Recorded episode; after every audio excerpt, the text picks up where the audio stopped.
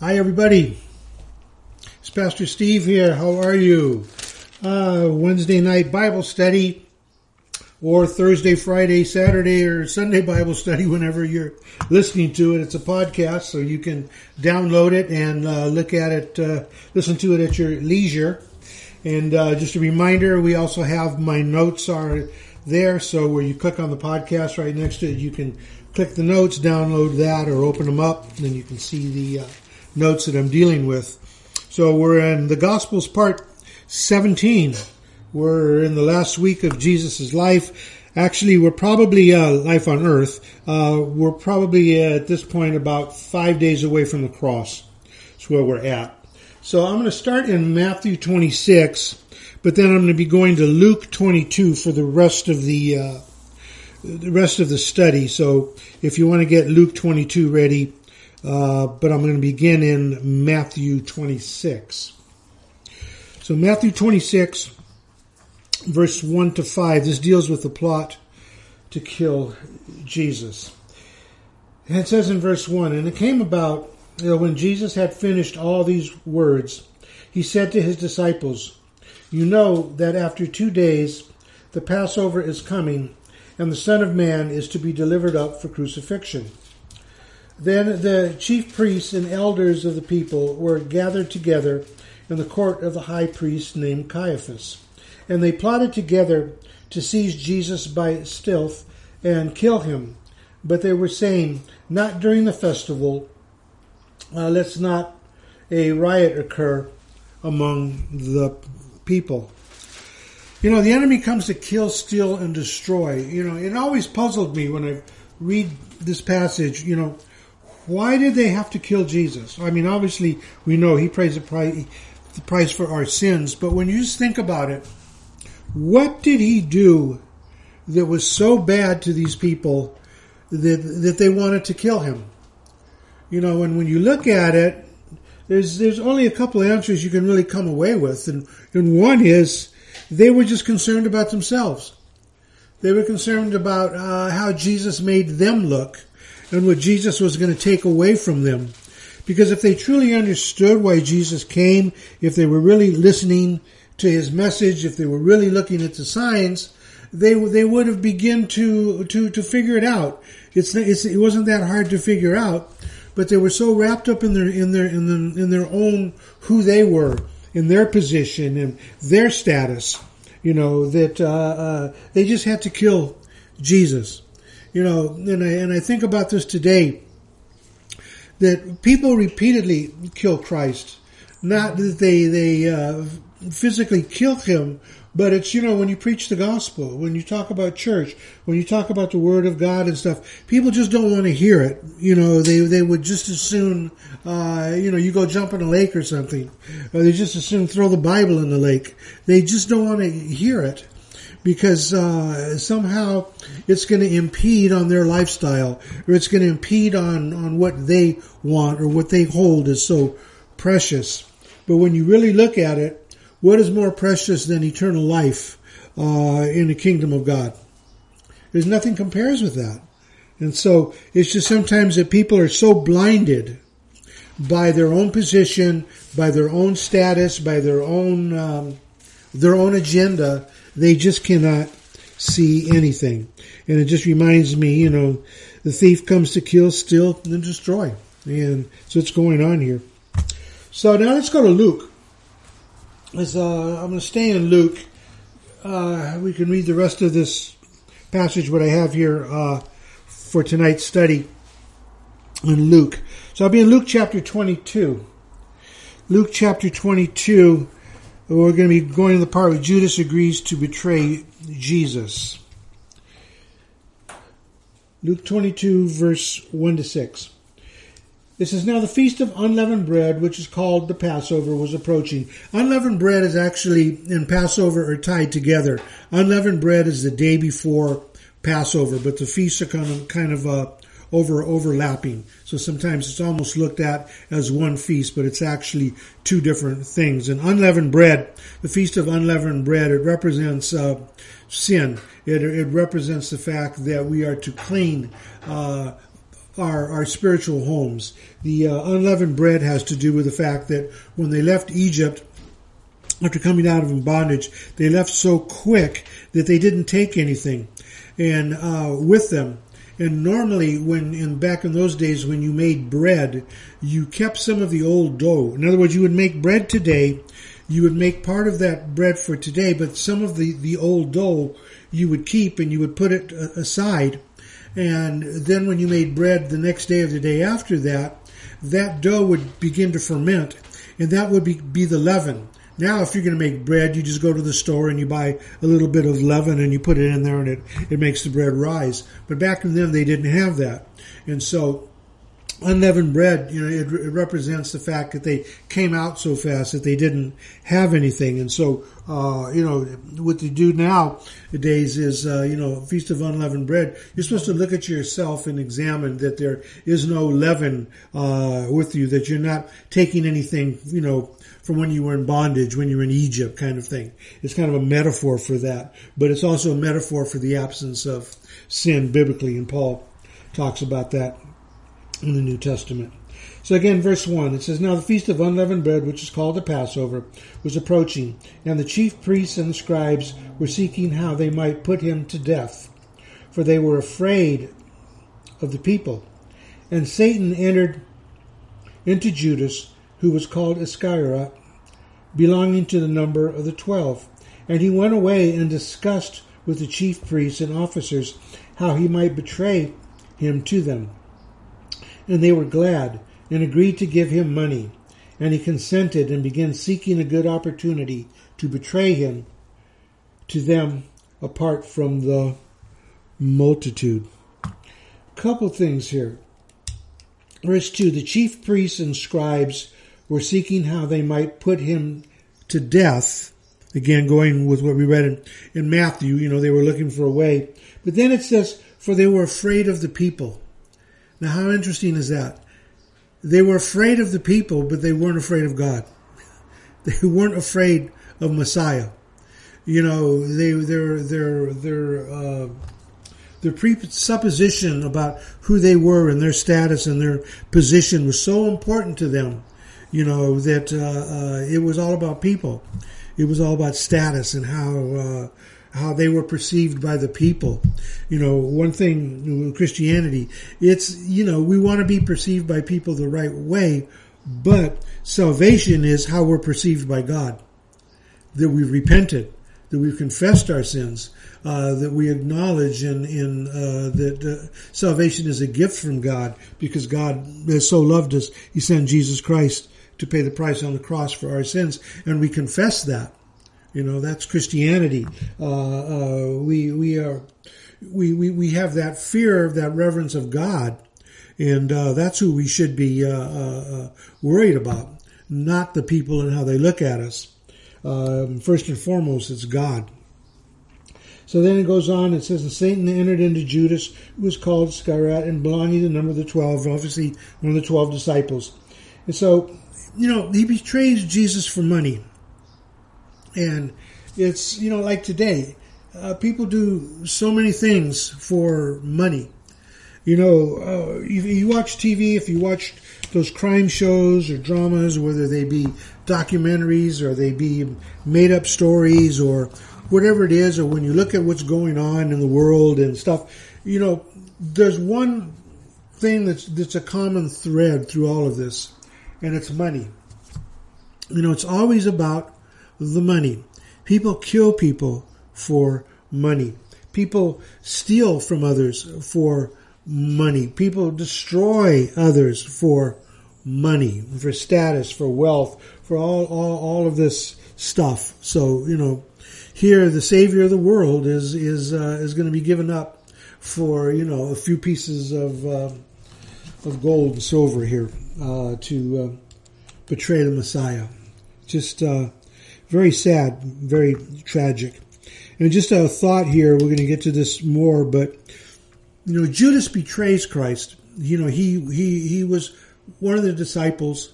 He was there, but he had a not so good of a background. Uh, he was a thief. uh, and he was in charge of the, of the, of the money belt, and he was stealing from the, from that. Scripture tells us. But you know, the betrayal, and this is this is the thing you know, I want to bring out, is that betrayal is always an inside job.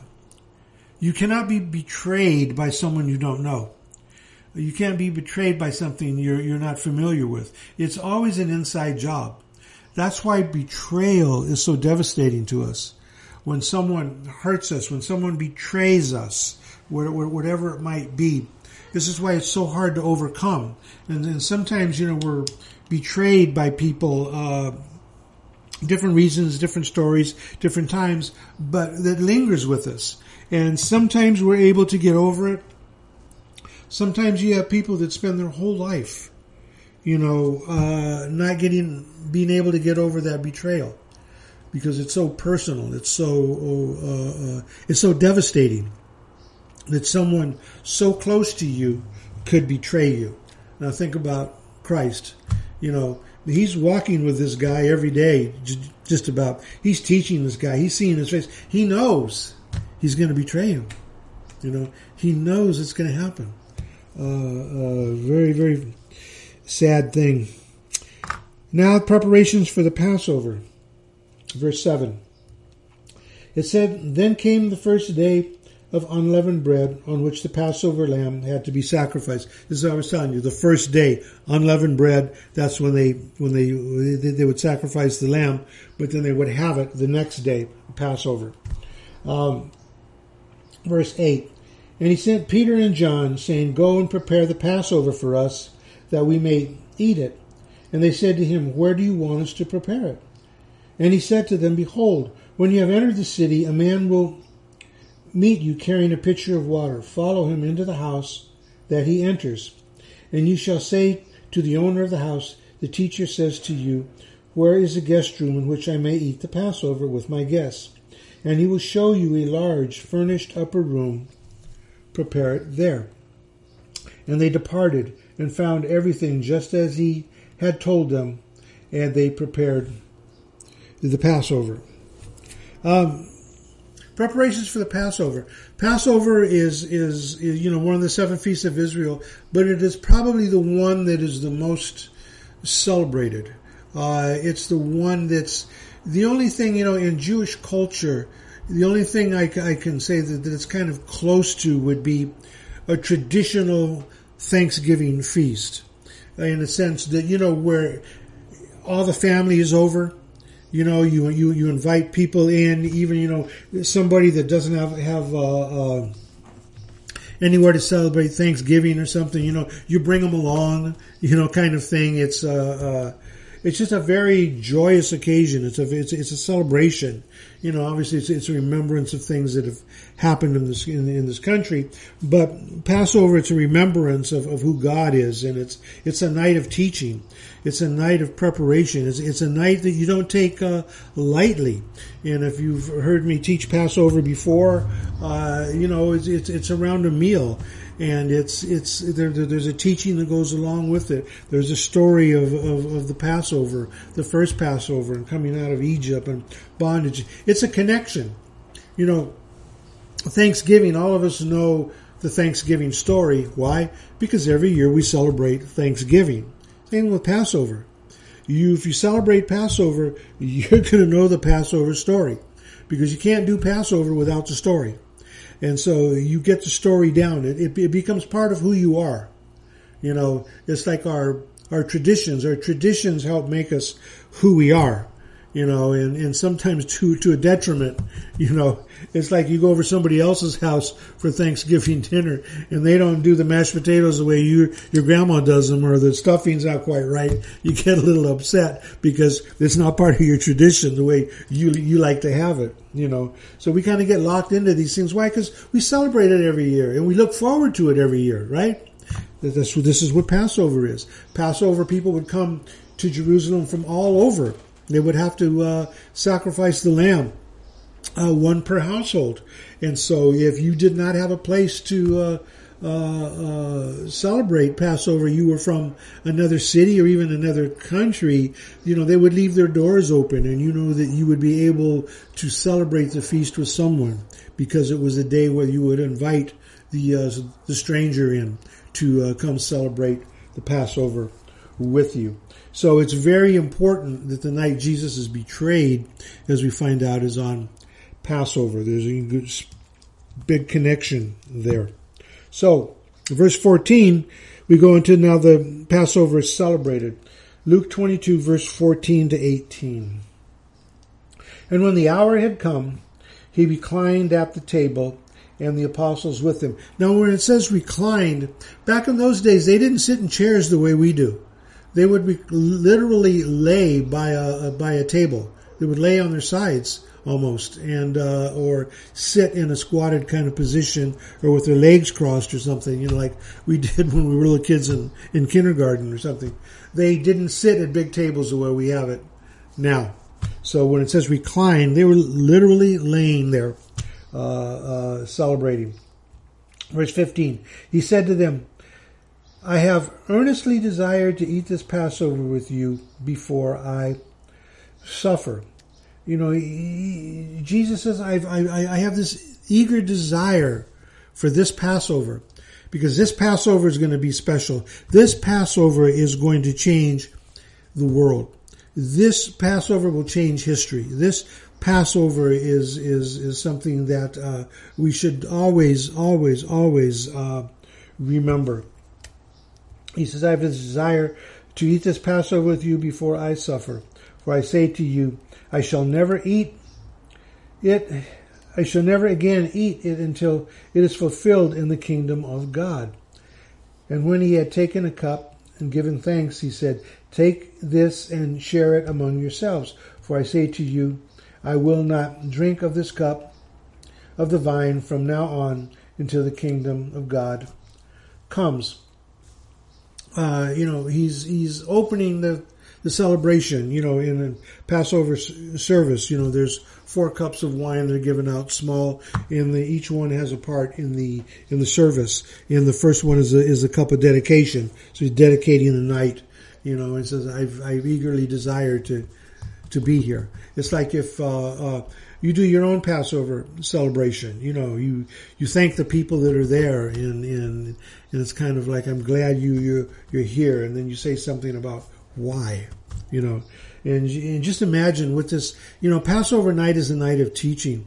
And so Jesus is teaching on that night. We don't have all the information. We know the Passover structure, how Passover is celebrated. But imagine what would it be like to recline at that table where Jesus is, is celebrating that Passover.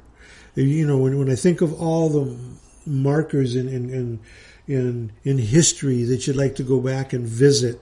You know, be be a fly on the wall. I mean, that one for me is huge. I would just just uh, uh, uh, love love to have heard that teaching. So um, Passover is now celebrated. They do the teaching. They have the meal. They're talking. It's a joyous time. But realize this: it's a joyous time but Jesus is is going to suffer. Jesus is going to die. You know, uh, not many hours from from this point is uh, you know he's going to be taken away. We'll, we'll, we'll get into that part next week. But you know, there's a there's a there has to be a quite a bit of tension here uh, going on uh, inside of inside of Christ, the humanity inside of Christ. So then we go to the Lord's Supper. Uh, verse 19. And when he had taken some bread and given thanks, he broke it and gave it to them, saying, This is my body, which is given for you. Do this in remembrance of me.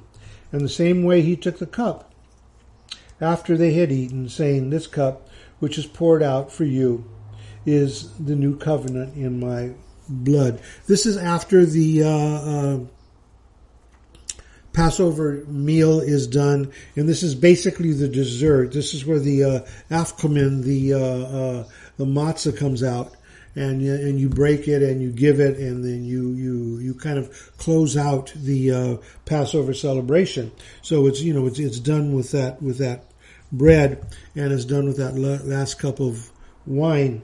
Uh, and so he says with with that bread, you know, and I pointed this out before that if you look at in matzah uh, and you hold it up, you know, one of the things that you notice right away is, you know, the burn marks on the matzah.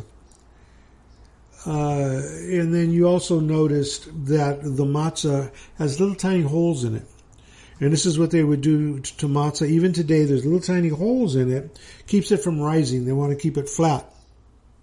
It's not a fluffy bread. It's a flat bread because remember, they're celebrating unleavened bread where they came out where they did not have fluffy bread because they didn't have the leaven.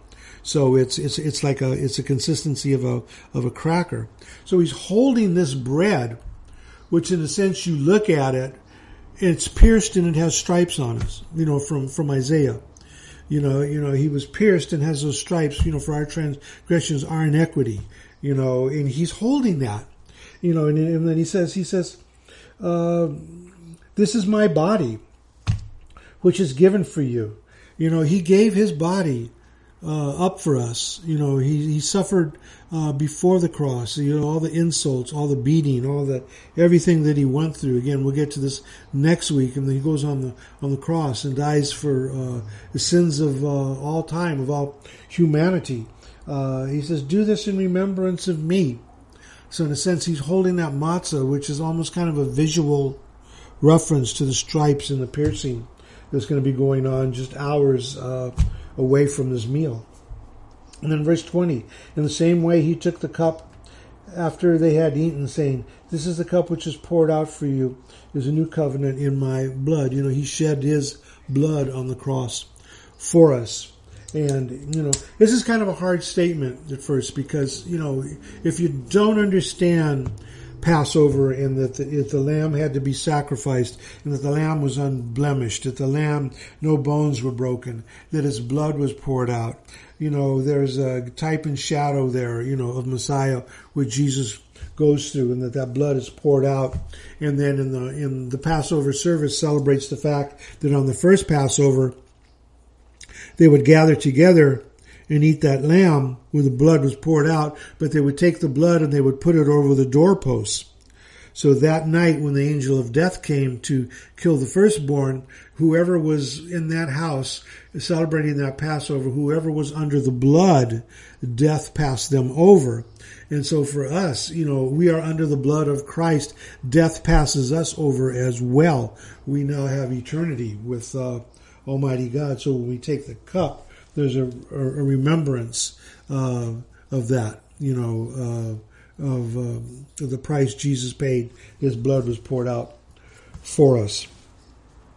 So uh, that's what we call the Lord's Supper. That's where the Lord's Supper is instituted. And, uh, um, you know, there's, in the Christian church, there's just basically two ordinances things that we are required to do, uh, that we should do. One is baptism. Uh, you know, the, the, when someone receives Jesus Christ as Lord and Savior and discipleship, you know, the, the baptism comes in, uh, water baptism. And then the other uh, thing that was instituted is the Lord's Supper.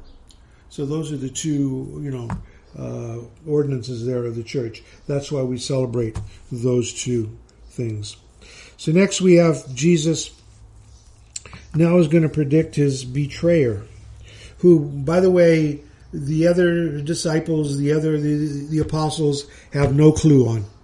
They have no clue as to what's going on. Verse 21, chapter 22 of Luke. But behold, the hand of the one betraying with me is with me on the table. Uh, one of the other uh, gospels says, you know, uh, he who dips his hand with me. Uh, in that, you know, part of the Passover ser- uh, service is that you know you eat bitter herbs and you and you uh, you you dip it into salt water and then you eat it, and it's a reminder of the tears and the sorrow of being in slavery, slavery and in in um, in, in, bondage. Um, So again, behold, the hand of the one who betrays me is with me on the table. For indeed, the Son of Man is going as it has been determined, but woe to that man to whom he is betrayed. And they begin to discuss among themselves which one of them it might be who was going to do this thing. Now, here they are discussing, okay, who's it going to be? But, you know, they don't really even have a clue yet of what this betrayal really is.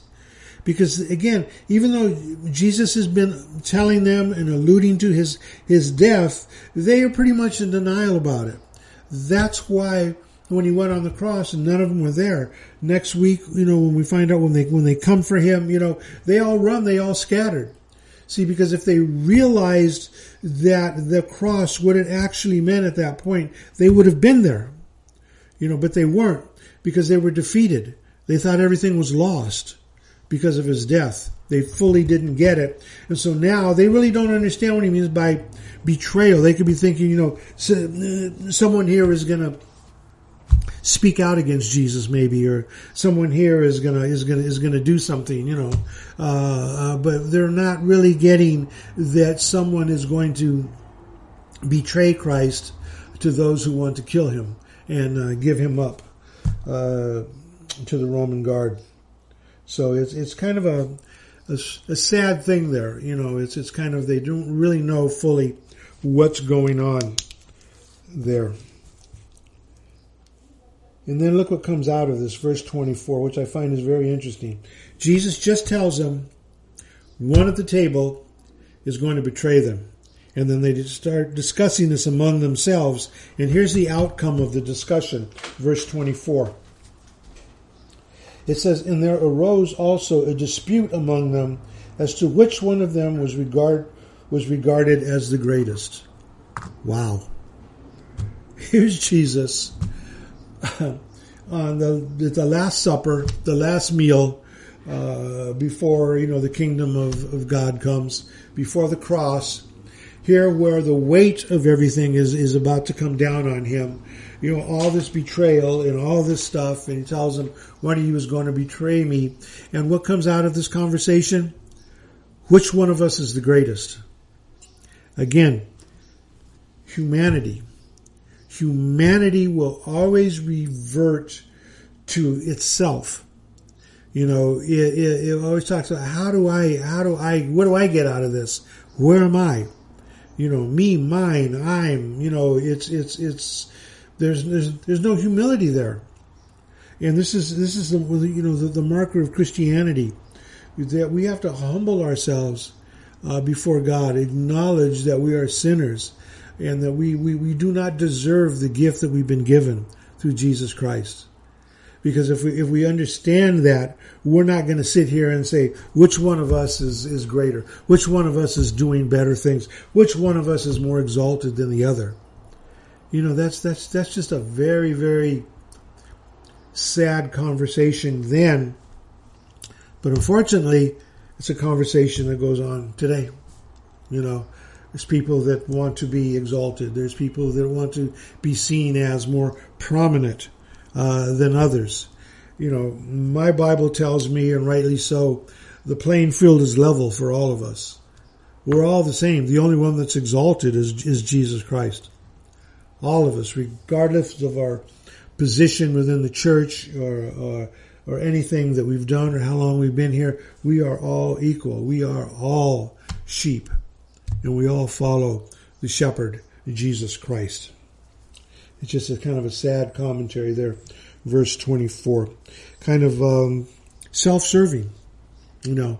And uh, you chase a rabbit, this is where I, I chafe a little bit when you know there's not too many of them around anymore. You have to go to Amazon, or even in this day and age, you, can't, you couldn't go into one any, anyway. But a bookstore. When you go into a Christian bookstore, if you can find one, or if you go online to a Christian uh, uh, website, look at the titles of the books and see what the theme is. Is the title about God, or is the theme about God, or Christ, or the Holy Spirit, or is it about a person? Is it about what we get out of it? what benefit does it have for me? And it's very sad because, uh, uh, you know, you would find it, say, like a theological section would be very small. But all the personal self-help kind of things then all these books about what you get, your benefits, you know, and all this, you know, if the only benefit we got out of anything is salvation, that is more than enough. You know, but yet that humanity thing kicks in and then all of a sudden it becomes about us because we want to hear. We want to have our ears tickled. We want to hear, well, what do I get? And, and, and look at what I've done. Look at, look at who I am. You know, it, uh, church it shouldn't be this way. Uh, let's go on to, uh, well, let's finish this out, verse 25, where they're arguing over uh, who's the greatest. Verse 25 to 30. I know it's not on your outline, but you can put it there. Go Luke 22, 24, and then go dash to 30, because I'm going to read to 30. He said to them, The kings of the, of the Gentiles lord it over them, and those who have authority over them are called benefactors. But not so with you. But let him who is the greatest among you become as the youngest, and the leader as the servant. For who is greater, the one who reclines at the table, or the one who serves? Is it not the one who reclines at the table? But I am among you as one who serves. And you are those who have stood by me in my trials. And just as my Father has granted me a kingdom, I grant you that you may eat and drink at my table in my kingdom, and you will sit on thrones judging the 12 tribes of Israel. Not judging them for, their sins, but judging them uh, because of th- that they did not acknowledge uh, Jesus Christ as Lord and Savior. But basically, what he's saying here is that we are servants. We are to be servants. And this is one of the markers of Messiah. Jesus came as a servant. When he comes the second time, he comes as conquering king. First time as servant. He's serving us. He's, he's giving up. Think, think of what God gave up. God came to earth, uh, relinquished, you know, in a sense, the, the throne room of heaven in a sense as he, as he's here and and is going to be taken. Is going to be beaten going to be scourged going to be spit upon. Uh, is going to have such horrendous things spoken to him and then they're going to nail him to a cross. You know he he allowed that to happen. You know he died for us. He allowed that that's the gift of god to all humanity. And we need to acknowledge that and see that and understand that and model that. That's why, you know, the church, we are, sometimes you hear me say, we're servants of the servant. And that's what we should be. We are servants of the servant. We should be about servant leadership. So let's go on verse 31.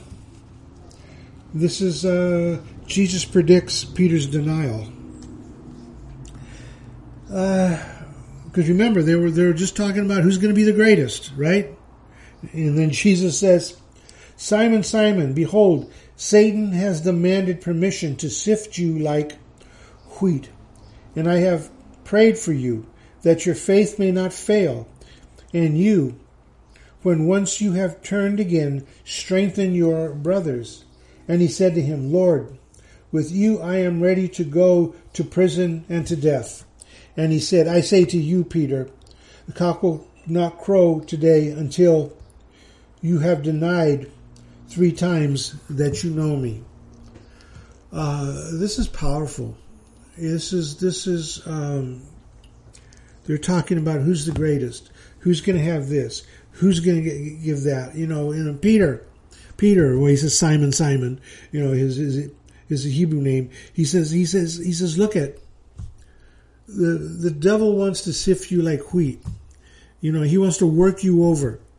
Uh, he wants to separate you. That's what he's talking about. You know, you separate the chaff from the uh, grain of the wheat. He, he wants to separate you.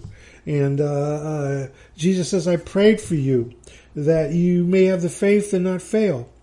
And then he says, once you've turned again, in other words, once you've repented again, because Jesus, because Peter's going to deny Christ, but then he's going to turn again, and you know, Peter again, you know, he gives the first uh, uh, uh, sermons. He's a, he's the leader of the early church, and he, you know, and and he says, you know, that once you've turned again, you, are going to strengthen your brothers, and this is what Peter does, you know, with the early church, and, and this is what he's talking about. Uh, and then Peter says, "Oh no, Lord, uh, with you, I'm I'm ready to go to prison, even death." Well, Jesus knew better. You know, he's saying, you know, I'll, I'll give up anything, but are you really willing to give up everything? And Jesus called him out on it. And at that point, uh, you know, he probably didn't fully get it, not until later until after he denies him on the third time, and then he realizes that just hours before, Jesus had told him this was going to come.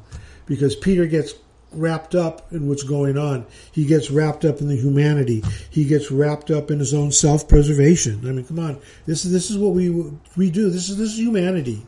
That's why I say, you know, these aren't just stories somebody made up. Look at the humanity in here. This is what people do.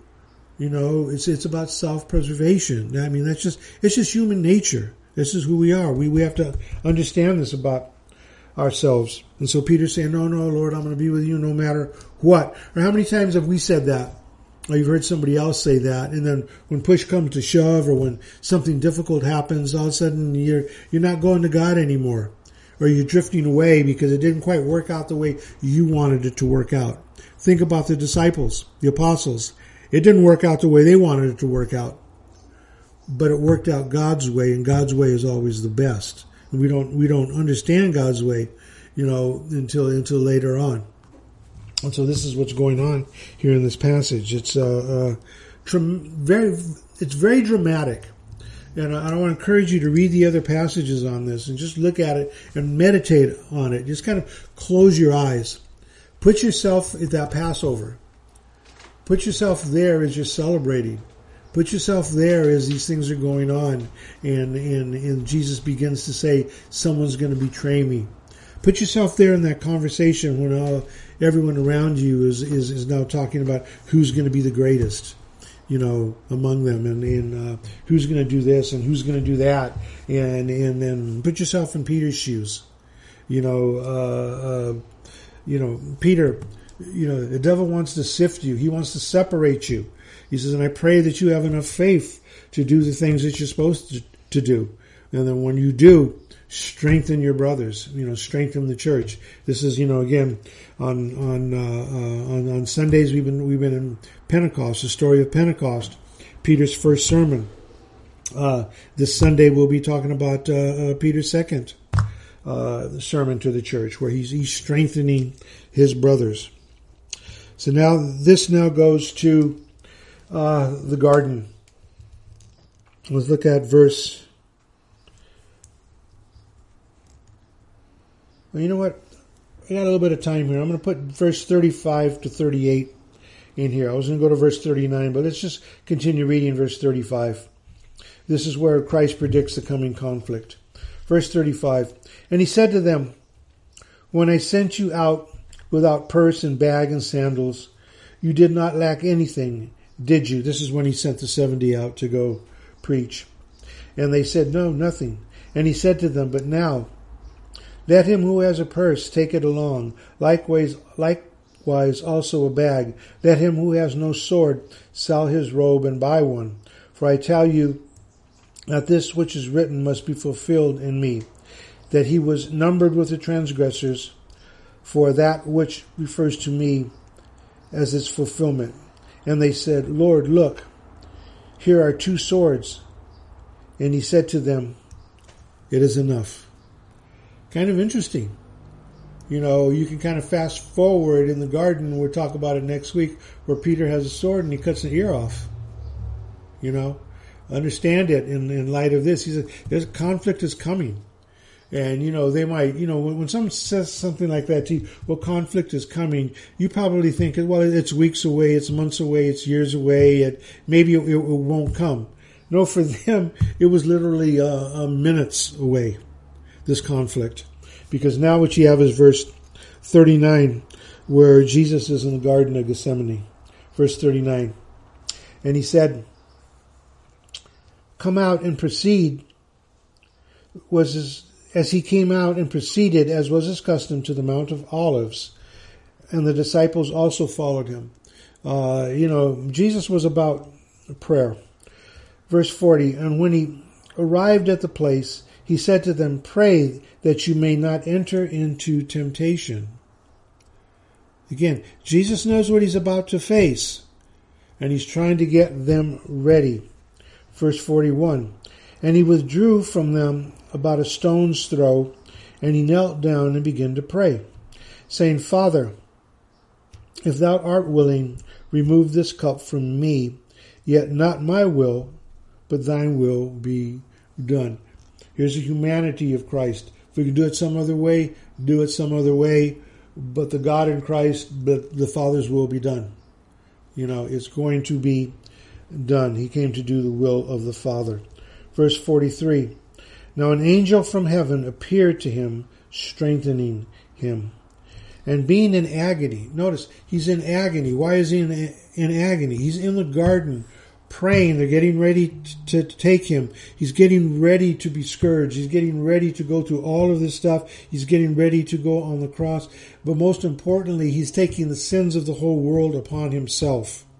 Uh, you know, uh, and being in agony, verse 44, he was praying very fervently, and his sweat became like drops of blood falling down upon the ground. Uh, you know, I've never seen anyone sweat blood. I don't think any of us ever have. But in order for that to happen, your body has to be under such pressure, such a, a compression, that your vessels and your capillaries and all that stuff are breaking on the inside of you. And to such a degree that, you know, when you bruise, you're bleeding internally. When you bleed outwardly, that, that blood is not coming through your pores. So understand, you know, the weight of the whole world uh, is, is upon him. You know, he's getting ready to take sins of the world. He's taking the sins of the world upon himself. Uh, again and being in agony. He was praying very fervently, and his sweat became like drops of blood falling down upon the ground. And when he rose from prayer, he came to the disciples and found them asleep from sorrow. Wow. He's getting them ready. He's trying to teach them. He's trying to show them. They're arguing over which one's going to be the greatest and this and that. And they're starting to get well, maybe this isn't going to turn out the way we thought it was going to turn out. And, you know, he's over there praying, sweating blood, and he goes to those that are closest to, them, to him and they're asleep. You know, we talk about betrayal uh, of Judas, but what do you feel like when you need someone by your side at, you, at that moment and they're not there? They're they're they're not paying any attention to anything you say, anything you're doing. They're just content with their own little world, uh, whatever is going on. In verse 46, and he said to them, Why are you sleeping? Arise and pray that you may not enter into temptation. He says it again, and uh, next week we're going to pick this up. But realize where we're at.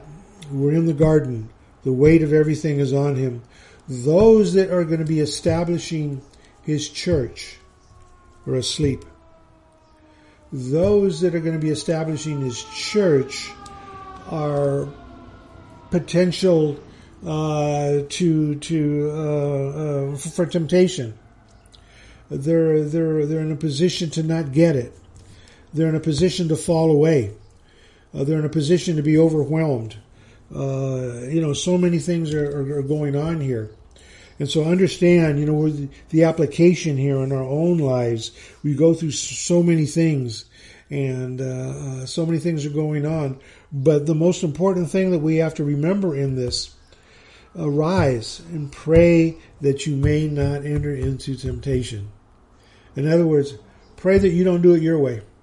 Pray that you know something else doesn't doesn't doesn't doesn't take hold of you and, and, and move you off of the plan. You know, it's it's very hard to stick with a plan. And, you know, God, Alpha and Omega, Jesus Christ has a plan. And our responsibility is to stick with that plan. And how many times do we come with our own plan? How many times do we come up, well, I want to do it this way, or I think it should be this way?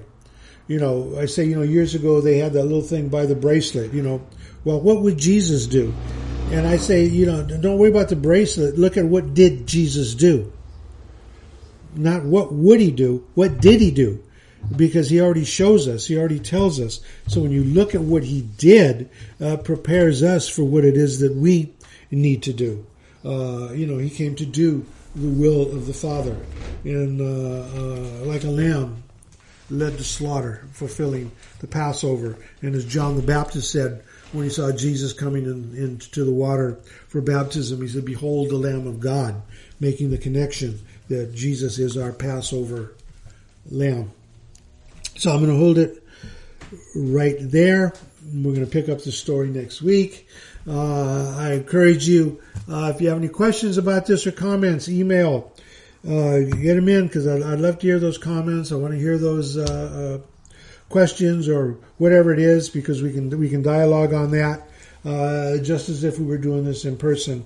And then just a reminder on May 28th on Thursday on Facebook at seven o'clock at night uh, for five weeks on Thursdays beginning May 28th on Thursday at 7 o'clock on Facebook. Be teaching evangelism. And you'll be able to type in questions we'll be able to dialogue. But we're going to go through evangelism. Uh, what is evangelism? Why do we why do we evangelize? How do we do it? Uh, take some of the mystery out of it. Uh, prepare us to do that because once we're able to gather again and, and do stuff, we're going to be going out in uh, to the parks around us, to the shopping centers and in places. And we're going to be doing evangelism. We are going to be active. We're going to be out in the community uh, doing things. So I want to encourage you to be a part of that. Uh, uh, and and uh, I know you'll be blessed. So, praise God. Thanks for listening. I encourage you to share these podcasts with, with any and everyone. And again, don't forget to uh, contact us. And don't forget we are online uh, this Sunday and, and, and, every Sunday. Even now, as they're loosening things up, and pretty soon we're going to be gathering together again as a church, we're going to continue to be online. So this is something that we're going to be doing you know, always. Uh, even even in our Bible studies, I'm going to try and record those so they'll be on our website. So we'll, we'll, we'll always have them. So let me just close in a word of prayer. Lord God, uh, we just thank you again for your word. Uh, Holy Spirit, we thank you for being our teacher tonight. Uh, that whatever was said, Lord, whatever we read, uh, that you guide us into the truth that we need. You guide us into the revelation. You open our eyes to see, our ears to hear, and our heart to receive, Lord. And so, Father, we just thank you for the uh, opportunity to come together and share the Word of God, Lord. And may uh, uh, we be about kingdom building. May our ministry always bear fruit, Lord. And may we truly be the salt of the earth and the light. And so, Father, in all of this, we just give you praise and honor and glory. In Jesus' name we pray. And the church said, Amen. God bless and see you soon.